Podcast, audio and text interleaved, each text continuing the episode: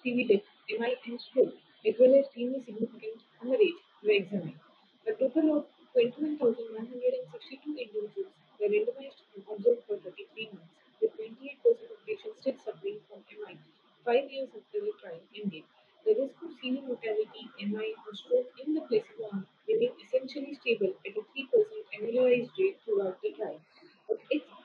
At each succeeding milestone, the benefit of Ticagrelor 60 mg was consistent with the hazard ratio of 0.82.